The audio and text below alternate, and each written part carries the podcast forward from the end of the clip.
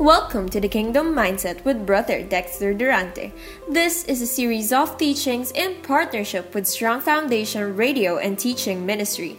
To listen locally, check out your radio stations and tune in at DWAD 1098 kHz AM band or visit YouTube. Just type in Dexter Durante to watch more of his preachings. Don't forget to grab a journal and your Bible before we start this podcast. We hope that you will be blessed with this lesson.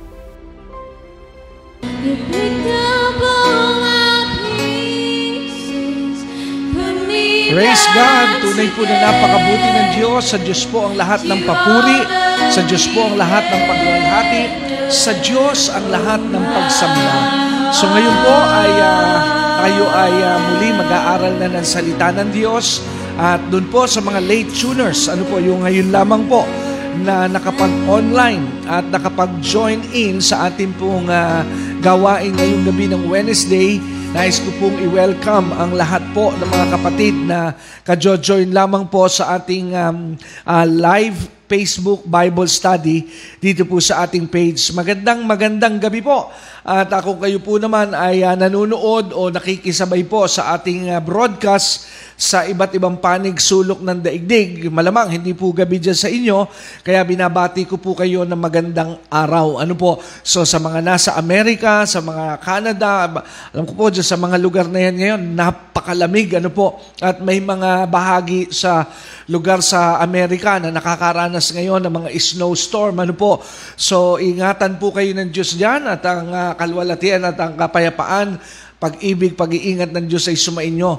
Kaya binabati ko po ng magandang araw ang mga kababayan po natin, mga kapatid natin kay Kristong Pilipino na nandyan po sa iba't ibang bahagi ng sulok ng daigdig. Sa mga nasa Saudi Arabia, dyan po sa part ng ah, Middle East, ano po, sa mga bansa kayo dyan, yung mga nasa Dubai, nasa UAE, mga OFWs po natin. Salamat po sa inyong pagtitiwala at salamat po na kayo po ay nakatune in at sumasabay po sa ating mga Bible study. At maging mga ah, brothers and sisters po natin na nandiyan sa Europe, ano po, dyan sa, dyan sa UK, sa Belgium, ano po, so saan mang dako dyan sa Europe, ano po, God bless you, ano po, at ang pagpapala po ng Diyos ay patuloy ninyong maranasan. At syempre sa lahat ng mga nasa Asia, dito sa ating bansa, particularly Luzon, Visayas, Mindanao, Pagpalain po tayo ng Diyos sa mga nasa Hong Kong, Singapore. Ang kamalwalatian at kapayapaan ng Diyos ay sumaating lahat. So ngayon po tayo ay mag-start na ng ating Bible study ngayong February 17, 2021. Tama po yun. We are on the second month of this year 2021 and I am glad to announce to you na malapit na rin po nating matapos ang uh, buwan ng Pebrero at uh, uh, kamukat-mukat po natin ay uh, isang araw Marso na. Amen? So napakabilis po ng panahon. Eh, ngayon pong gabi tayo po ay uh, magsama-sama muli sa pag-aaral ng salita ng Diyos at kung kayo po ay ready na, ihanda niyo po ang inyong mga sarili at ihanda na po natin ang ating mga Biblia, ang ating mga notebook at yung ating mga pens, ano po, at kung hindi na po kayo gumagamit ng traditional na notebook and uh, ball pens, yung computer na po ang gamit ninyo, ihanda na po natin. At uh, hindi naman po magiging kalabisan sa mga nanonood po ngayon, ay para po ating ah, mapalawak ang network ng paghahayag ng salita ng Diyos, i-share nyo po ang gawain pong ito sa inyong Facebook account.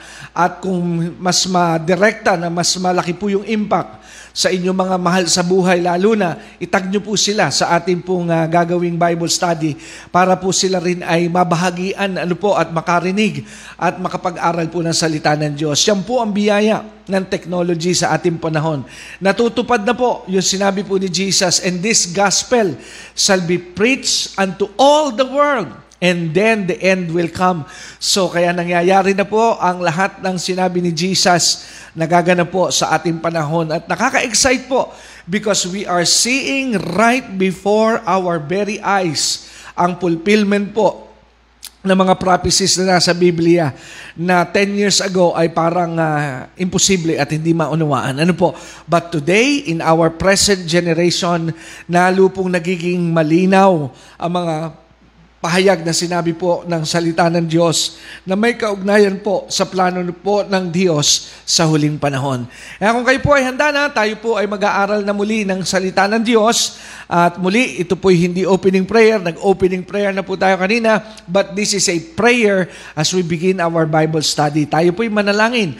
At tayo po ay sama-samang dumulog sa Panginoon saan mang dako sulok ng daigdig. Naroroon po tayo. Let us pray.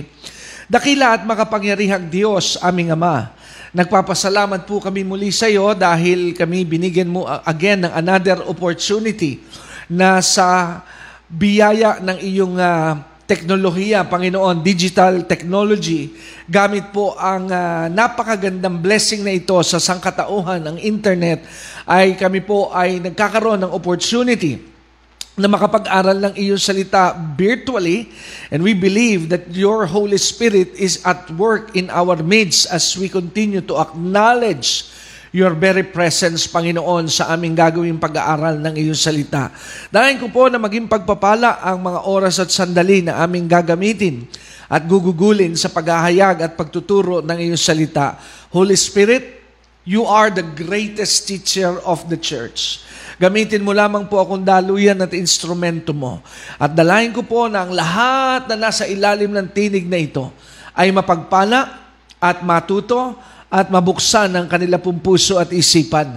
Ito po ang aming dalangin, aming Ama, sa pangalan ni Jesus, kami lumapit sa iyo sa panalangin ito at ang lahat po ng nakiisa at may pananalig na narinig po tayo ng Diyos ay magsabi ng Amen and Amen.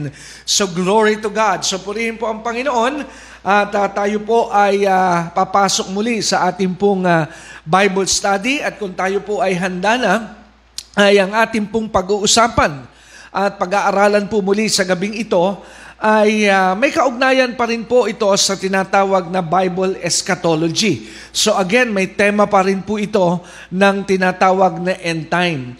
And this time, ang ating pong mga pag-uusapan ay yung, yung dalawang parable na sinabi po ng Panginoong Yesus na isinulat po ni Matthew. Ang halaga po kasi nito ay makikita po natin yung picture, ano po, nung uh, prophetic na sinasabi po ni Jesus na naka-embed po doon sa parable na ito regarding God's future plan sa daigdig po ito at sa mga tao na naninirahan po rito. So wala po akong maisip na titulo dahil uh, this is a, this is two parables that we are going to talk about tonight na may kaugnayan po sa tinatawag na historical, ano po, historical events na mga mangyayari dahil mangyayari dahil nung sinabi po ito ni Jesus ay it is subject to be fulfilled dahil it's a prophetic words that is hidden, embedded in in these parables. Pero kung atin pong uh, titingnan ito, sa lente ng ating uh, kapanahunan ay uh, ito po ay nangyari na po ang marami pong bahagi rito at yung isa pong parable, mamaya maunawaan ninyo, ay continuously ay tinutupad po ng Panginoon ang mga bagay na naka, naka, nakadetalye po rito. Kaya ngayon po, buksan po natin ang ating uh, mga Biblia, kung kayo po ay may dalang Bible. Samahan niyo po ako sa Gospel of Matthew. Ano po? Dahil uh, dito po tayo tututok ngayon pong gabi, dalawang chapters po ang pagkukunan natin. Pero hindi naman ganun kahirap dahil magkapit-bahay lamang sila. Matthew 21 and Matthew 22. Ano po? So doon po natin pipick upin yung ating pong uh, uh, teksto at subject na pag-uusapan po sa ating pong Bible study. So hayaan niyo po na simulan ko ang ating Bible study sa ganitong uh, tinatawag na pagbubukas. Uh, sa Europa ay uh, sila po kasi ay nasa tinatawag na na pamamaraan ng kanilang uh, political uh, uh, nakalagayan, sila po ay nasa setup pa rin ng monarchy. Pag sinabi pong monarchy ay uh, buhay na buhay pa rin po yung uh, opisina at yung posisyon ng mga hari at reyna at meron po mga prinsipe ano po na galing po sa pamilya ng hari at reyna. Kaya nga po sa Europe ay sila po ay nandun pa rin sa ganung setup. They have a king, they have a queen, and they still have a prince. Ano po? So, yan po ang kanilang setup. Pero sa atin po, dito sa ating bansa, kung gagamitin ko na lang po ang ating bansa dito sa Pilipinas, ay uh, medyo very far na sa vocabulary ng marami pong Pilipino ang konsepto ng kingdom. Ano po, dahil uh, tayo po ay karamihan po sa atin ay nakamulatan na po natin ang forma ng gobyerno na nasa tinatawag na pamamaraan ng demokratikong uh, pamamaraan. Kaya po sa demokratikong pamamaraan ng gobyerno, tayo po ay uh, walang hari pero meron po tayong presidente Meron po tayo mga vice-presidente at uh, ang paraan ng ating pagpili po ng mga leader sa demokratikong forma ng tinatawag na pamumuno o gobyerno or uh, governance eh ang uh, ang ang posisyon ng presidente ay dinaraan po natin at pinag-uubaya po natin sa boto ng mamamayan. Pero ang kaibahan po ng kingdom o nung tinatawag na monarchy, yung po mga hari, ay hindi po tao, hindi po mamamayan ang naglukluk sa kanila sa kanila pong posisyon. Kaya ang hari po ay hindi ma-impeach eh. At very powerful po ang hari dahil uh, pag siya na po ang nagsalita, lahat po ay na-overrule. Unlike sa presidente, ang presidente po ay bago makagawa siya ng kanyang adikain o ng uh, kanyang kagustuhan, eh humihingi pa siya ng uh, authority sa mga ibang legislative branch gaya ng uh, ng Senado, Kongreso, ano po, dahil uh, hindi po siya independent sa kanyang kapangyarihan. Merong tinatawag na inilagay na check and balance dahil nga po sa mga nakalipas na mga karanasan ng tao sa anyo ng gobyerno ay naabuso ang posisyon. Kaya nilagyan po ng check and balance. Pero ito pa rin po ay hindi po perpekto. But anyway, I don't want to spend more time on the political aspect. Pero what I'm trying to get on and to cross into your hearts tonight ay uh, kung tayo po ay nandoon sa tinatawag na pamamaraan ng may hari at meron mga prinsipe, may prinsesa, meron pong senaryo sa Europa na ikinakasal po ang natataon na mag-aasawa yung prince. Halimbawa sa Europe, meron pong Prince Charles. Ano po? So, bibigyan ko lang po ng halimbawa na kung tayo po, let's say for example, ay nando sa ganung bansa na may, may hari, may reyna, may prinsipe, Let's say for example, na yung Prince of uh, Europe na yon ay uh, ikakasal. At yun sa kanyang royal wedding, yan po ang tawag nila dyan eh, ay ikaw po ay naibigyan ng invitation. Amen? Ikaw po ay nabigyan ng tinatawag na personal invitation. Alam niyo po ba na napakalaki pong karangalan nun? Na ikaw ay maanyayahan sa isang pambihirang kaganapan na magaganap sa kasaysayan ng bansang iyon dahil ikaw mismo ay nabigyan ng personal invitation ng prinsipe. Now, ang tatanungin ko po sa inyo kung ating uh, gagamitin yon as an imagination uh, na, na pamamaraan para po maunawaan ninyo yung aking uh, dinadrive na illustration. At ikaw po ay naimbitahan sa dami po ng tao ay ikaw ay per isa sa mga personal na naanyayahan at naimbitahan ng, uh, ng prinsipe ng Europa para sa kanyang kasal. Ano po? Ano po ang iyong gagawin? Would you accept it? Or would you reject it? Ano po? So, siyempre, kung ako po ang personal yung tatanungin, aba, I would, I would accept it. Bakit po? Because it is an honor. Imagine, there are so many people, amen, of all the people in that country, isa tayo sa naimbitahan, di po ba yun ay napakalaking karangalan? And this is my point. Alam niyo po ba na higit pa po sa prinsipe, Higit pa po sa reyna ang nagbibigay ngayon ng imbitasyon sa atin na makapunta tayo sa kanyang uh, napakalaking inihahandang kasalan. At siya po'y walang iba kundi ang may likha ng langit at lupa. Now, God is giving us an invitation to be a part of this big wedding that that wala na ito po yung biggest wedding ever na mangyayari po sa kasaysayan ng tao at ang invitation pong ito ay ipinalalaganap na ng Ama ng ikakasal. Would you, would you accept the invitation? Tatanggapin mo ba ang invitation na ito na inaalok ng Diyos para ikaw ay makasama? What is your answer? The answer should be yes, because it is an honor to be invited by the owner of heaven and earth para po sa isang napakalaking kasiyahang ito na parating sa kasaysayan ng tao. At yan po ang mangyayari sa hinaharap. E buksan po natin sa Matthew 21. At tingnan po natin itong unang parable. Dalawang parable ang ating pong sisilipin sa gabi pong ito sa ating pag-aaral. Una pong parable ay makikita sa Matthew chapter 21, beginning verse 33 hanggang verse 40. So basahin po natin hanggang verse 46. Sorry po. Uh, from verse 33 to 46, atin po munang pasadahan. Ang sabi po ni Jesus sa verse 33, Hear another parable. There was a certain householder which planted a vineyard and hedged it round about and dig a winepress in it and built a tower and let it out to husbandmen and went into a far country. Verse 34, And when the time of the fruit drew near, he sent his servants to the husbandmen that they might receive the fruits of it. And the husbandman took his servants and beat one and killed another and stoned another. Again, he sent other servants more than the first, and they did unto them likewise.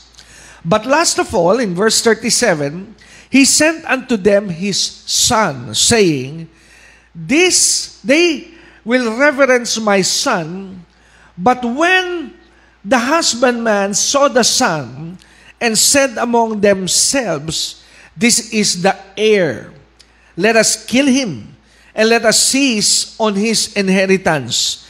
And they caught him, and cast him out of the vineyard, and slew him. And when the Lord therefore of the vineyard cometh, what will he do unto those husbandmen? They say unto him, verse 41, He will miserably destroy those wicked men and will let out his vineyard unto the husbandman, which shall render him the fruits in their seasons. And Jesus saith unto them, Did you never read in the scriptures the stone which the builders rejected? The same is become the head of the corner. This is the Lord's doing. It is marvelous in our eyes. Verse 43. Therefore say unto you, I say unto you, the kingdom of God shall be taken from you and given to a nation, bringing forth the fruits thereof. And whosoever shall fall on this stone shall be broken, but on, on whomsoever it shall fall, it will grind him to powder. And when the chief priests and Pharisees had heard this parable, they perceived that he spake of them. But when they sought to lay hands on him, they feared the multitudes because they took him for a prophet. So atin pong pag-usapan itong unang parable na binitawan ng Panginoong Yesus.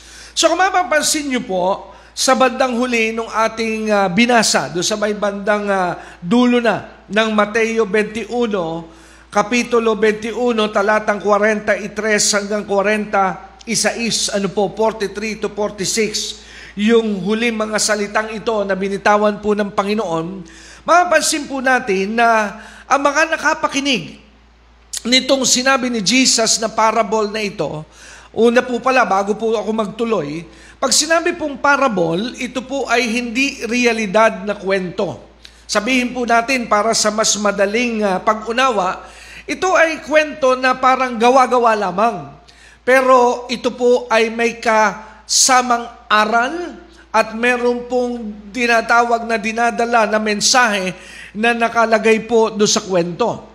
Alam niyo po kasi, ay ang isa sa mga ginagamit na pamamaraan ng Panginoon para po i-communicate ang mga spiritual truths sa natural mind ay madalas na mapa, ma, kikita po natin na gumagamit po si Jesus ng kwento. Ano po? So kung kayo po ay matagal na na nag-aaral ng salita ng Diyos, hindi na po kayo uh, nagugulat sa mga ganitong tema na ginagamit po ni Jesus. Dahil very effective po na i-communicate ang isang truths gamit po ang isang natural story. Sabi ko nga, ang madalas ko pong ginagamit ay, paborito ko kasi ito, kung paano na i-communicate ni Jesus yung importance niya sa buhay ng tao. Gumamit siya ng istorya ng isang puno at nilagyan niya ng ah, individual na tinatawag na na na gamit ang bawat isa. Halimbawa, yung sanga, yung katawan ng puno. Ano po ang sabi ng Panginoon? Kayo ang sanga, ako ang katawan. At ang sabi ni Jesus, you are the vine and I am the branch. Ah, you are the branch and I am the vine. Ang sabi ni Jesus. Now, ang sabi ng Panginoon, ano raw po ang mangyayari if the branch is separated from the vine? Ano po ang sabi ni Jesus? Then obviously, amen, the branch will soon die. Ano po? So, pag inanalyze mo po yung kwento, maunawaan mo na napakahalaga po ng Panginoon sa buhay ng tao. Kung wala po si Jesus, hindi po tayo magkakaroon ng eternal life. Amen? And that is the thing. Ngayon, gamitin po natin itong parable na tinuturo po at ginamit ni Jesus sa Matthew 21. Ngayon, habang binabasa ko ito, ako po ay galak na galak at overwhelming ang aking pasasalamat sa banal na Espiritu sa revelation na ipinakita po sa akin dito. Ngayon, pansinin natin na yung parable na ito ay isang prophetic words nung sinabi po ni Jesus. Ano ba ang ibig sabihin mga kapatid ng prophetic? Ibig sabihin ay may sinasabi siyang babala na mangyayari sa hinaharap pero sinasabi niya yung mensahe ngayon. That is what we call prophecy. When a prophecy is given, it is not intended to happen on the day it was spoken. But it, may, it will happen on the day that it is appointed to be fulfilled. But it doesn't mean na hindi pa po nangyayari, the prophecy will not come to pass. Amen. Yung po yung sinasabi prophecy. Ang propesya ay sinasabi ngayon, pero hindi po ang disenyo nito ay magaganap ito nung araw na sinabi. Pero ito po kasi ay nakadesenyo na may araw, may takdang araw ng kaganapan. Okay, naunawaan po natin. Ngayon, pansinin natin. Dito po sa bahaging ito ng Matthew 21, ay ikwinento po ng Panginoon yung balak ng Diyos sa ibabaw ng daigdig na ito. So, ang sabi ng Bible, kung mapapansin niyo po yung parable, ay ginamitan niya ng ganitong mga karakter itong parable na ito. Isa-isahin po natin yung mga nabanggit. Number one, meron daw pong certain householder sa verse 33. Number two, ay meron pong husbandman. Amen. So, yun po yung karakter na mga nabanggit po dito. At yung pangatlong karakter na binanggit po dito ay yung servants, plural. Maraming servants po. Then yung pang-apat na binanggit na karakter po dito ay yung son, yung anak nung certain householder. So apat ha. So apat pong mga per- pers- persons ang binanggit or characters. Number one, the householder. Number two, yung tinatawag na husbandman. Number three, ay ginamit po yung tinatawag na servants. And number four ay yung tinatawag na son. So, apat pong personalities ang binanggit dito sa tinatawag na parable sa Matthew 21. Now, pansinin po natin na sabi po nung parable ay merong isang householder, meaning to say the householder is the owner. Meron po siyang tinatawag na vineyard. Si householder, siya po ang may-ari ng vineyard, nung taniman. Amen? The vineyard is owned by a householder. Inayos po niya yung kanyang vineyard at ang sabi ng Bible, sabi ng parable, ay yung vineyard na pag-aari ni householder, binakuran niya ito. Amen? At kanyang tinaniman ng mga wine press. Ano po? At nilagyan niya ng tower. So mansinin po natin that everything is already in place nung pong uh, uh, kunin nung householder yung tinatawag na vineyard. Now, dahil yung householder ay sabi ng Bible ay meron po siyang uh, uh, uh, meron siyang uh, uh, balak na pumunta ng malayong bansa. Sabi kasi, and he went into a far country. Meron pala siyang balak na pansamantalang mangibabayad. So, dahil meron na siyang nagawa na lupain o wine o yung tinatawag na uh, vineyard, siyempre wala pong magmamanage do sa vineyard na ito. Amen?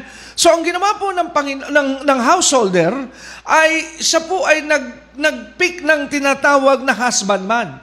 Yung husbandman, medyo malalim kasi yung ginamit ni King James, di, di, di, di, yung, yung mababaw na salita pong Ingles ng husbandman is simply a farmer. So, kumuha po ang householder ng farmer or uh, caretaker. Yan, ano po. Para po siya ang mag-manage dito po sa vineyard na kanya pong pinasimulan at itinayo. So ulitin ko, the vineyard is owned by the householder. But it so happen na siya po ay meron pong balak na mag-ibang bayan, mag-travel, magpunta muna abroad, yun po yung parable. So, para po hindi ba pabayaan yung kanya pong vineyard, ay napagpasyahan niya na kumuha ng tinatawag na caretaker. Okay. Now, so, yung caretaker ngayon, siya po yung husbandman. Now, ang sabi po ng Biblia sa parable na ito, nung dumating na yung takdang oras, na babalik na po yung tinatawag na householder, at, uh, ah, sorry, hindi pa babalik pero siya'y nasa malayong lugar pero alam na niya, yung, alam niya na ito na yung takdang oras ng pag-aani doon sa kanyang tinatawag na pag-aari na vineyard, okay? So dumating na yung time, siya'y nasa malayong lugar, pero alam niya na by this time, ay ito na yung harvest season para sa aking vineyard. So umaasa siya na yung kanyang mga farmer, na kanya pong uh, pinagkatiwalaan na mga ngalaga at magpapaunlad doon sa kanyang vineyard, umaasa siya na dahil ito na yung harvest time, ay meron siyang mapapakinabangan. Okay? So meron po siyang mapapakinabangan. Pero dahil sa po ay nasa isang distant place, hindi pa siya makakarating doon sa kanyang vineyard. Hindi pa siya makakapunta doon sa kanyang vineyard, but The householder already knew that the time for the harvest is now. Oras na at panahon na ng pag-aani sa kanyang vineyard. So just follow the story. Amen? So ang ginawa po nung householder, the owner, nagpadala po siya ng kanyang servants.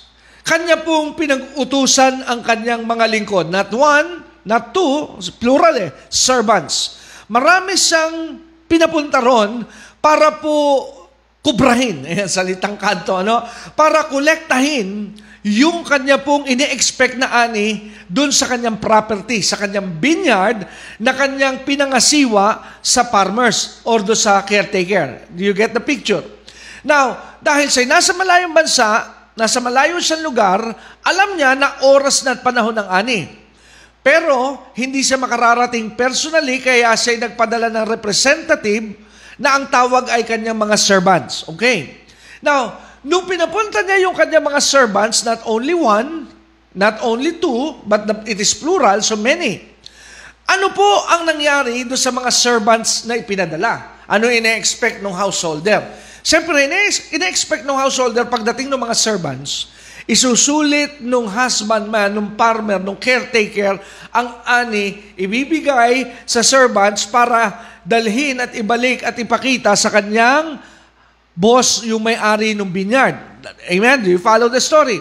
But it goes a different way. Hindi po yun na nangyari. Sa mga nasabi doon sa parable, ay pinatay po, ginulpi, binato, at pinatay po yung mga servants. Makikita po natin yan sa verse 35. The husbandman, Matthew 21:35, took his servants beat one, killed another, and stone another. So ano po ina-expect ng householder?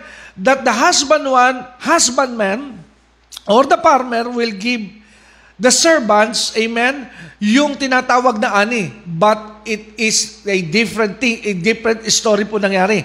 Imbis na bigyan ng ani, ginulpi po yung mga servants na matay. Amen. Pinato yung iba, pinatay yung iba. So yun po yung sinaper na kalagayan ng servants. Okay. So nakarating po yun do sa householder. Yung kinalabasan at kinalagyan at isinapit po ng mga servants niya sa kamay ng tinatawag na husbandman. Okay. So, na, next. Ang sabi niya, dahil na, na, na disgrasya yung mga servants, ang sabi niya, dahil hindi pa rin siya makakabalik, sabi niya, ano kaya? Ang ipadala ko ay yung aking anak. Hallelujah. Ang sabi niya, dahil sa kanyang, sa kanyang iniisip na siguro naman hindi ganito ang daranasin ng aking anak eh. Kasi anak ko na ito. Baka igagalang nila ito dahil anak ko na. Parang given yung servants ko, hindi nila ginalang, hindi nila nirespeto, pinatay pa nila. Eh hindi pa rin makakapunta yung householder. So, meron siyang kaisipan na baka yung anak, kung anak na it's a different story ang mangyari. Dahil ini-expect niya na iti-treat differently yung son, yung anak ni householder na hindi niya daranasin yung dinanas ng servants. So ipinadala niya yung anak. Son, isa lang yon. So hindi sons, hindi, doon lamang po yung plural ginamit doon sa servants. But when it comes to the son, isa lang po yung ipinadala. Kaya nga kung makikita niyo sa inyong Bible yan, ay singular po yung ginamit na word do sa son. Kaya ang sabi po rito, kung ating mapapansin sa verse 37, But last of all, He sent unto them His Son. Son, S-O-N. Singular, without S. So ipinadala ngayon yung isang anak na yon. Pero ano po ang nangyari? Ano po ang nangyari doon sa son? So ang sabi po sa verse 38 doon sa parable, nung dumating yung son, ito ang naging usap-usapan at napagkasunduan ng mga caretaker. Sabi nila, oh, ito na yung tagapagmana. So ang sabi, ito na yung tagapagmana, patayin natin siya para makuha natin ang mana. so, ibig sabihin, to cut the long story short, yung sinaper po ng mga servants ay dinanas ng anak, pinatay din nila yung anak. So, at ang tanong po do sa parable, nung patayin yung anak nung householder, ano po ang tanong? May tanong po doon na, na nakalagay. Kung ating papansinin, sa verse 14, When the Lord therefore of the vineyard cometh, ito, tanong ito. So, parang sinasabi ni Jesus, ayon doon sa ikinikwento ko sa inyo, ano sa palagay ninyo ang gagawin nung Lord of the vineyard? Yung uh, uh, yung may-ari ng, ng vineyard, pag siya'y dumating, dahil doon sa sinapit ng servants at sinapit ng kanyang anak, ano sa tingin nyo ang gagawin niya doon sa husbandman? Anong gagawin niya? So, ang sabi po sa verse 41, nilagyan din po ng sagot. Ang sabi, They say unto him, He will miserably destroy those wicked men and will let out his vineyard unto other husbandmen, which shall render him the fruits in their seasons. And Jesus said unto them, Did you never read the scriptures? The stones which the builders rejected, the same is become the head of the corner. This is the Lord's doing, and it is marvelous in our eyes. Therefore I say unto you, the kingdom shall be taken from you and given to a nation bringing forth these fruits thereof. Ang sagot po ng mga tao doon sa tanong ni Jesus, siyempre sabi, He will destroy those wicked man. Uh, di-destroy daw po nung tinatawag na Lord of the Vineyard or yung householder, yung mga masasamang taong ito na nilapastangan ng kanyang anak, pinatay, at yung mga servant. Pero ano po ang sabi po dito ni Jesus? Ang sagot ni Jesus ganito, hindi nyo ba nababasa ang nakasulat sa banal na kasulatan? Ang, ang bato, ang sabi, the stone which the builders rejected, yung tinatawag na foundational stones which represents Jesus, ang sabi ng reject, yon ang ginawang head of the corner. Amen? Yung po yung sinasabi na ni-reject pero hindi nila alam na yung kanilang nire-reject, yun ang ulo, yun ang pinaka-foundation wala pong iba yung kundi si Jesus. Ibig sabihin, inalaw ng Panginoon na mangyari ito for a purpose. Kaya nga tinanong, sinabi Jesus, this is a marvelous thing. Meaning to say, you do not, you cannot understand this, but this is how, this is how God plans it. Amen? Na napakaganda po ng plano ng Diyos. You might not see it, But the plan of God is so awesome. Kasi iba nga po ang Diyos. Kaya nga sabi ng Diyos sa book of Isaiah, My ways are not your ways. My plans are not your plans. Ibig sabihin ng Panginoon, yung pangit na nangyari, kayang balik na rin yun ng Diyos eh. Kayang gawin yun ng Diyos ng isang napakagandang kalagayan at sitwasyon. Kaya meron pong mensahe rin na pwede tayong mapulot personally sa ating buhay ngayon. Kung inaakala ng Diablo na tayo ay kanyang nailagay na sa isang kalagayan na tayo lugmok at baon sa kahirapan, nagkakamali siya.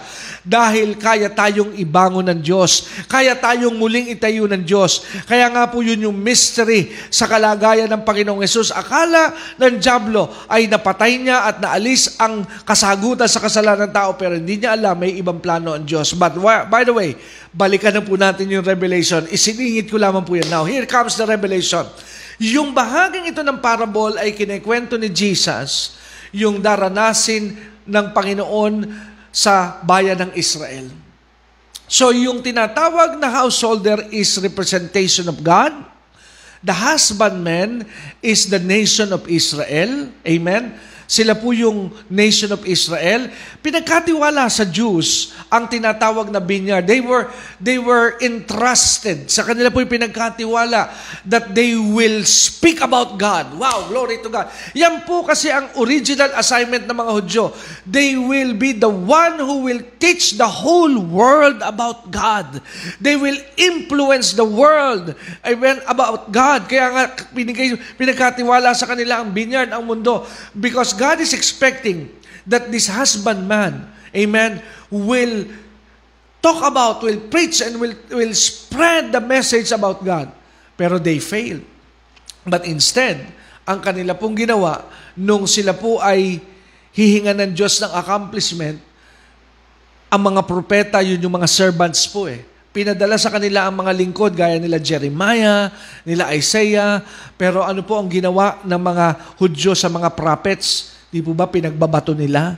Kanila pong pinatay yung mga mga propeta sa lumang tipan. Kinainisan nila. So yun po yung servants. Now, pagkatapos po na kanilang uh, mal, mal, uh, maltratuhin ang mga prophets, pinadala ng Diyos ang kanyang kaisa-isang bugtong na anak na si Jesus. Pero ano pa rin po ang sinapit ng Panginoong Yesus sa, sa kamay ng mga Hudyo? Napapako po sa krus Jesus. Amen? Napapako sa krus Jesus. So ano po ngayon ang nagipong hatol ng Panginoon? Ang sabi po ng Panginoon, sabi po ng parable na ito, aalisin sa kanila ngayon yung mandate of the kingdom. Aalisin sa kanila yung tinatawag. Kaya nga, papansinin po natin sa verse 43, prophetic ito, ang sinasabi ng Diyos sa kanila, because you failed, the nation of Israel failed, I say unto you, the kingdom of God shall be taken from you. Ibig sabihin, yung mandate to preach the gospel, yung mandate to talk about the kingdom of God will be removed from you and will be given to other nations. Nangyari po ba ito sa mga Israelita ngayon? I believe it did. I believe it was fulfilled. Bakit po? Tingnan nyo po, look at our time today. Sino po ang mga ginagamit ng Diyos ngayon ng mga nangangaral ng mensahe ng karya ng Diyos? Most of the preachers that are known worldwide today are not Jewish. Sino po ang mga ginagamit para po i-convert ang tao at makakilala at isuko ang kanilang buhay kay Kristo? Ang mga ginagamit po niya iba't ibang lahi. Amen? May mga Hudyo siguro pero hindi sila ang dominant at majority na nangangaral ngayon ng salita ng Diyos. Puro po iba't ibang lahi. I could name a few.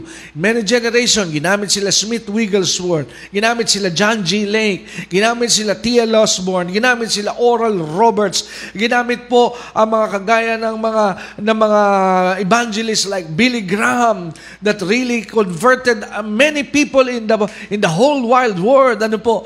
At sa ating pong panahon, lalong gumagamit siya iba't ibang tao, maging mga Pilipino ngayong pastors ay nagkakaroon ng malaking impact all over the world world, preaching the kingdom of God, preaching the message of the kingdom, preaching that Jesus is coming very soon, and people must turn to God and renew their ways and let them repent of the wrongdoings that they have, and they need, needed Jesus as their Lord, as their Savior. So sino po ngayon ang nagagawa, ang nagagawa nitong business ng kaharian ng Diyos ngayon na ipangaral ang mensahe, ang ebanghelyo sa iba't ibang panig sulok ng daigdig? It is not the Jewish anymore but the Gentiles. Nangyari po ang parable na ito. Kaya sinabi ni Jesus, because you have failed. Kaya nakikita, nakita po natin, prophetic pala ito.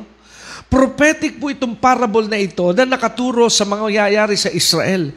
Na dahil nag-fail kayo, dahil nag-fail kayo na gawin ninyo yung mandate, aalisin ito sa inyo.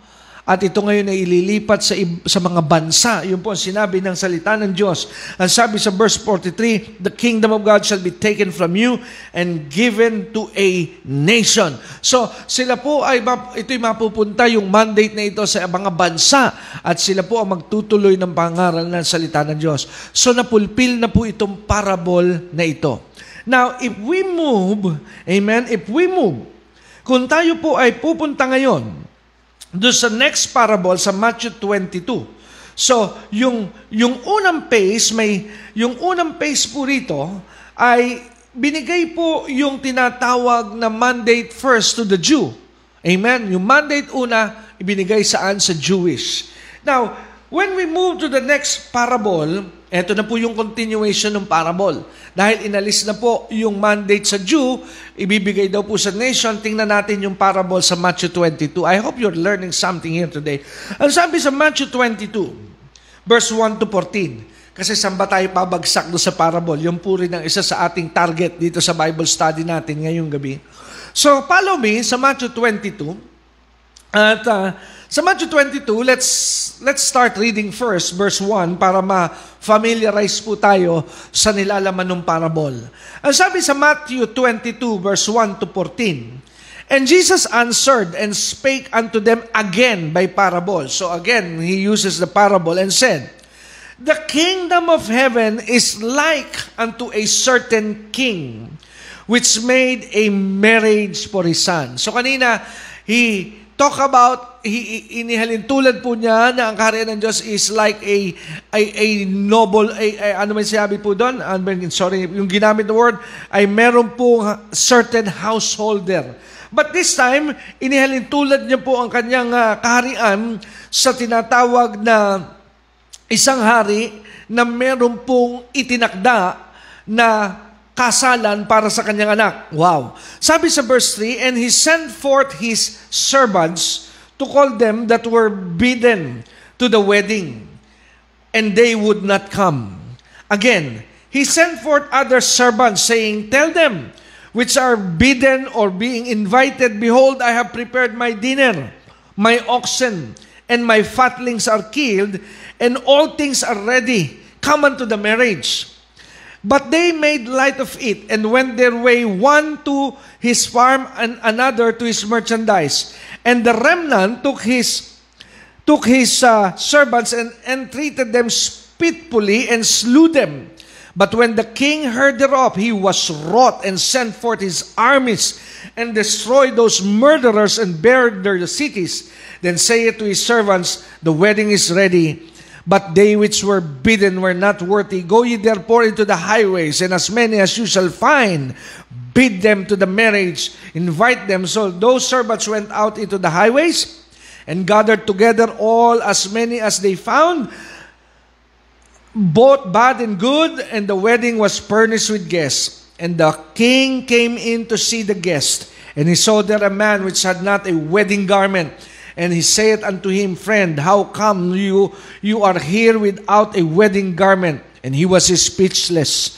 And then said the king to the servants, Bind him hand and foot, take him away, and cast him into the outer darkness. And there shall be weeping and gnashing of teeth, for many are called, but few are chosen. Now, pansinin po natin, ito naman parable na ito, ito naman ang senaryo. Merong isang hari na nag-set up po siya ng kasalan para sa kanyang anak. Ngayon, sa kasalang ito ng kanyang anak, ayon do sa parable ni Jesus, ganito yung senaryo. Nag-iimbita siya ng mga dadalo dito sa isang napakagandang kasalang ito.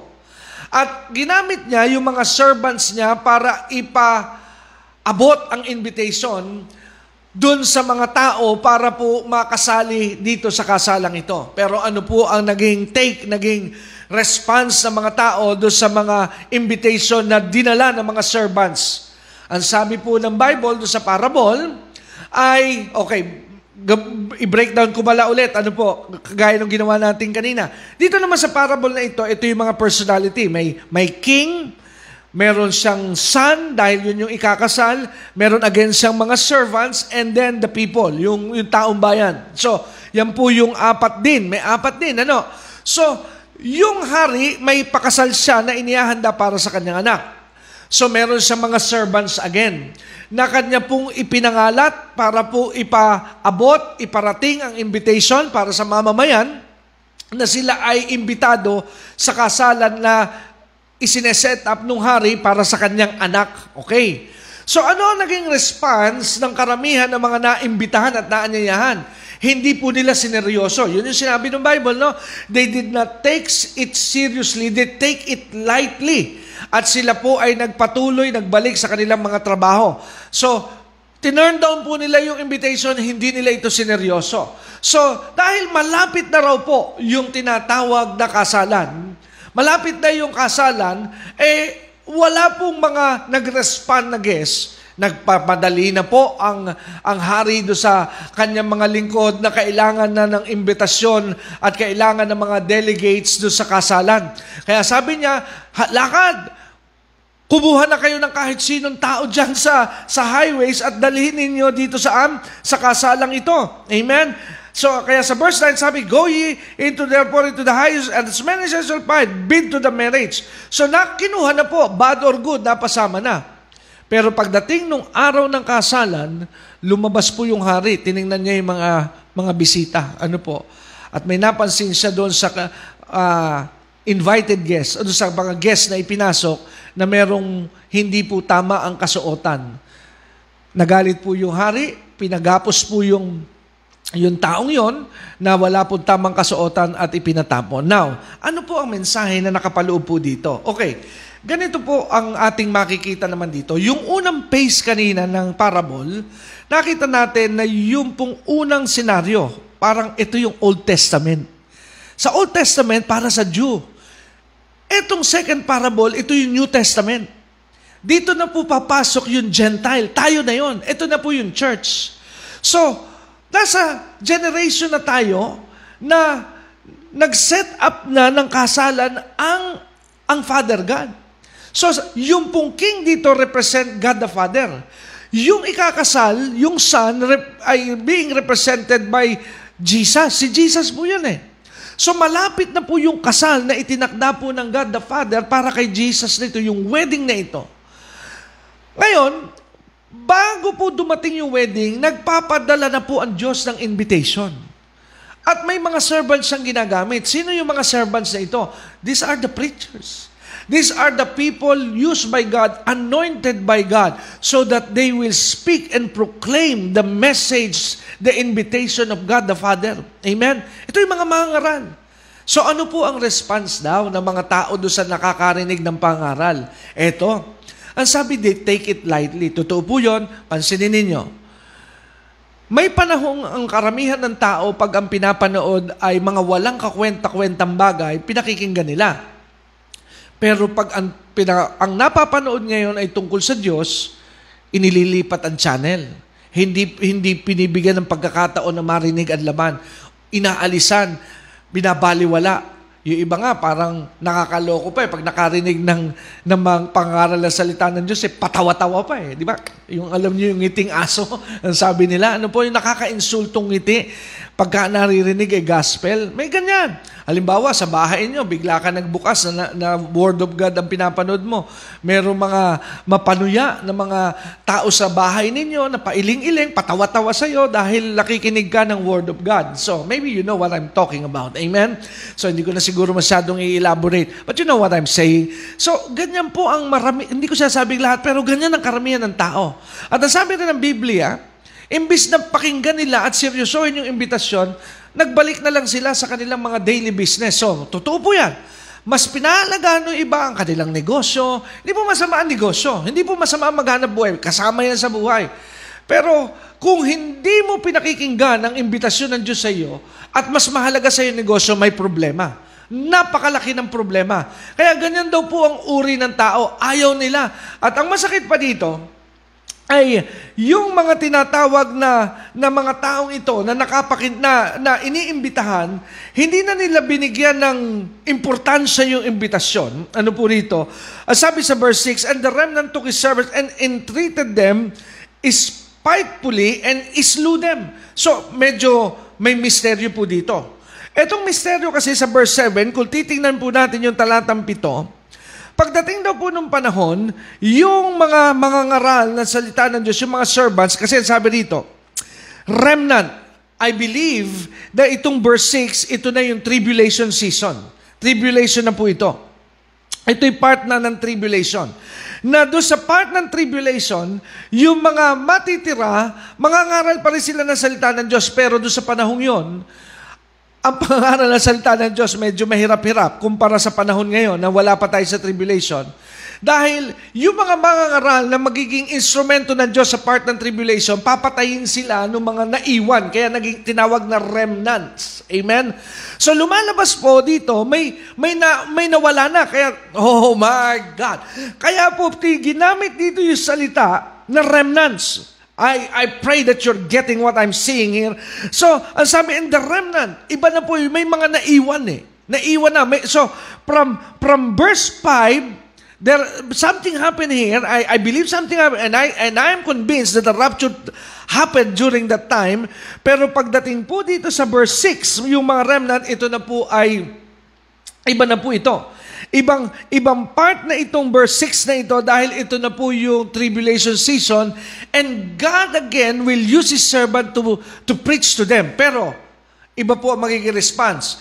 Doon sa unang bahagi, inignore, binaliwala, mas pinahalaga ng trabaho. Amen? Pero pagdating po sa verse 7, o verse, uh, sorry, pagdating po sa verse 6, ibang, ibang, at, ibang ambience naman po ang mga tagapakinig na dito. Hindi na lamang nila binaliwala, pinatay pa nila yung mga na, nangangaral ng salita ng Diyos na nagpapadala ng invitation. So I am convinced this is this is now the tribulation part sa verse 6. So ano po ang naging uh, response ng hari dito po sa nakita niya na nangyari? Ano po nangyari? Ang sabi po rito, if you would just follow through, then say it he to his servants, ah, sabi sa verse 7, But when the king heard thereof, he was wroth And he sent forth his armies and destroyed those murderer and burnt up their cities. So ito na po yung ito na po yung tribulation. So nagalit po ang Panginoon diyan dahil po sa nangyayari rito. Amen? Sa nangyayaring ito. So kaya makikita po natin mga kapatid na sa panahon pong ito, sa tribulation, dito po babagsak ngayon yung judgment. Pero pagdating doon sa sumunod na bahagi ng kwento, ang sabi rito, and when the king came in to see, the guests, he saw there a man which had not a wedding garment. So ito naman po another phase, okay? Another phase naman po ito ng mga scenarios. So, ang lahat po ng makakabilang sa kasalan ng Panginoon, kailangan po may proper attire. Dito pumapasok yung salitang, You say unto me, Lord, Lord, but I never knew you. Amen? Hindi lahat na nagsasabing Panginoon, Panginoon ay tunay na mananampalataya. Amen? Kailangan po yung tamang kasuotan. And what is that right garments in that wedding? That is the robe of righteousness that Jesus, that only Jesus can provide. Amen? Kaya nga po, kung sa tingin mo, ikaw ay ligtas because of your religious affiliation, that is the wrong garment. Sa tingin mo, ikaw ay ligtas dahil mabuti kang tao, that is the wrong garment. What is the right garment for the wedding? It is called the robe of righteousness. And how can you have that robe of righteousness? You can, you can only have the robe of righteousness if you have Jesus. Because the right garment, ang tamang kasuotan, ang tamang attire, ang tamang attire na kailangan sa kasalang yon ay ang kasuotang na galing kay Jesus. Robe of righteousness. Kaya nga po makikita natin mga kapatid at mga minamahal, kung wala po si Jesus, oh glory to God, kung wala po si Jesus, hindi ka po pwede doon sa kasalang yon. Kaya nga sabi ng Biblia, sabi ni Jesus sa Gospel of St. John, I am the way, I am the truth, I am the life, and no man can come to the Father except through me. So si Jesus lamang po ang kaligtasan. Wala na pong ibang paraan para ang isang tao ay makatiyak at makasigurado na siya po ay haharap sa kanyang ama sa araw na yon. But only if he have Jesus in his life. Yun lamang po.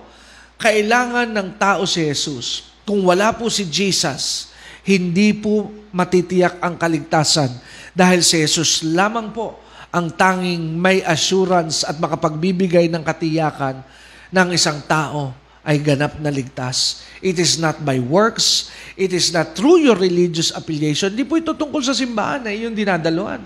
Hindi po ito tungkol sa pastor na namumuno sa iyong simbahan. You can be attending a right pastor and still go to hell. You can be attending a good church and still go to hell. You can be a good man, a good person, a law-abiding citizen and still go to hell. Dahil hindi po yun ang paraan ng kaligtasan. Ibig ba sabihin, hindi natin kailangan ng right pastor. I'm not saying that. Ibig sabihin, hindi natin kailangan ng right church. I'm not saying that.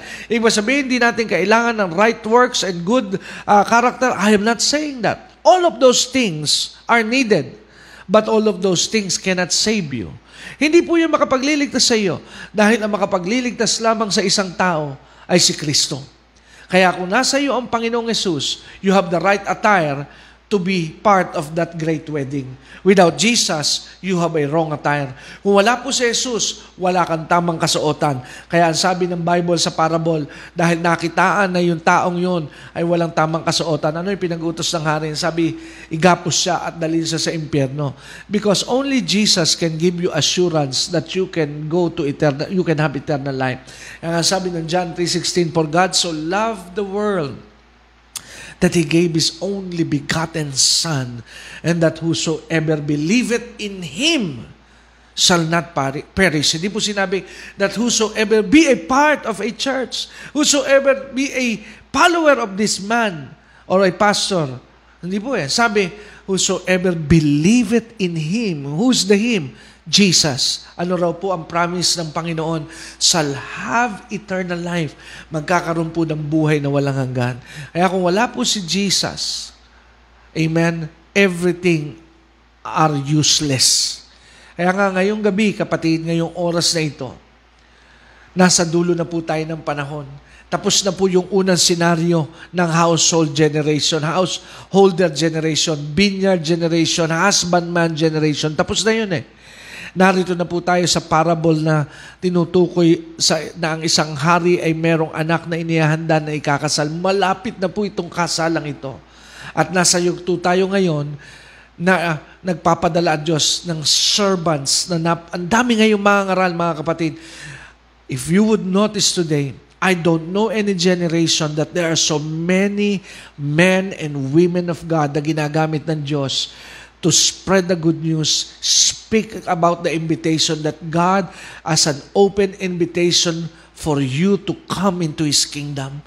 Nag-iimbita na po ang Diyos. Nag-iimbita na po ang Diyos. Pero sana wag po tayo mag-fall sa category na binaliwala natin ang invitation. Mas pinahalagahan pa natin ang ating business. Amen? Kaysa po ang ating pagsusuko ng buhay kay Jesus. Nawa po, wag tayo mag-fall do sa category that we are too busy, that we forget and neglect the most important thing in our life, and that is to commit and surrender our life to our Maker and, and to accept Jesus as our Lord and Savior. Kaya ngayong oras na ito, God is giving an invitation to you. Will you accept it? Nagbibigay po ang Diyos muli ng imbitasyon sa iyo. Tatanggapin mo ba ito? At kung handa ka ng abutin at tanggapin ang imbitasyong ito para sa isang napaka laking kasala na mangyayari at magaganap, tanggapin mo si Kristo. At ang paraan ng pagtanggap ay sa panalangin ng may pananalig sa iyong puso. Sabayan mo ako kapatid at sabihin mo ang ganito, Panginoon, sa gabing ito, sa oras na ito, isinusuko ko po ang buhay ko sa iyo. Panginoon, inaamin kong ako'y makasalanan at nangangailangan ng tagapagligtas.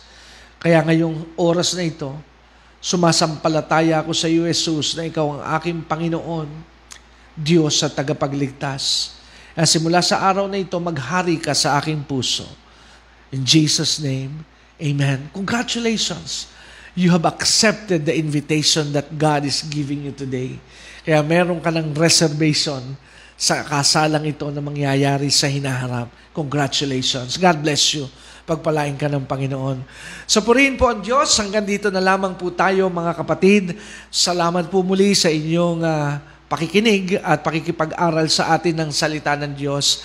At muli mga kapatid at mga minamahal, bilang pagwawakas at pagtatapos po sa gabing ito sa ating pag-aaral ng salita ng Diyos, muli, lumalapit po ang ministeryong ito sa lahat ng mga napapagpala at uh, nabe-bless po sa gawain. Kung kayo po ay may nagiging pakinabang sa ating gawain, kami po'y kumaapila sa inyong puso Tulungan niyo po kami sa mission na ito ng paghahayag ng salita ng Diyos sa pamamagitan ng media. Gusto po natin na maging malawak at maging uh, uh, magkaroon ng impact ano po ng mas malaki ang gawain ng Diyos but we need your partnership.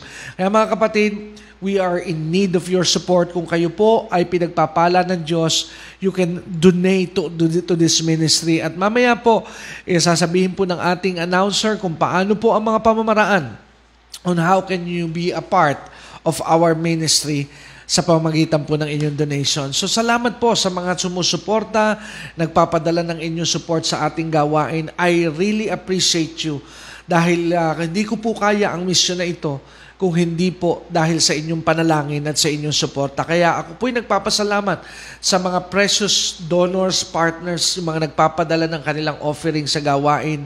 Thank you because you are also being used by God as a confirmation na may gamit po ang ministry ito dahil po ginagamit to ng Diyos sa inyong buhay. God bless you po. Pagpalain po tayo ng Lord.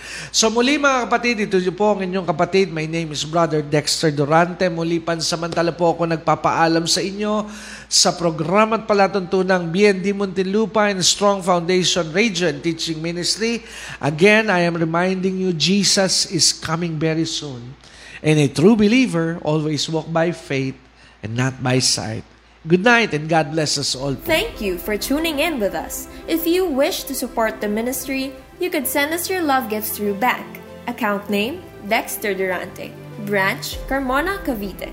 For BDO 0106 500 24079.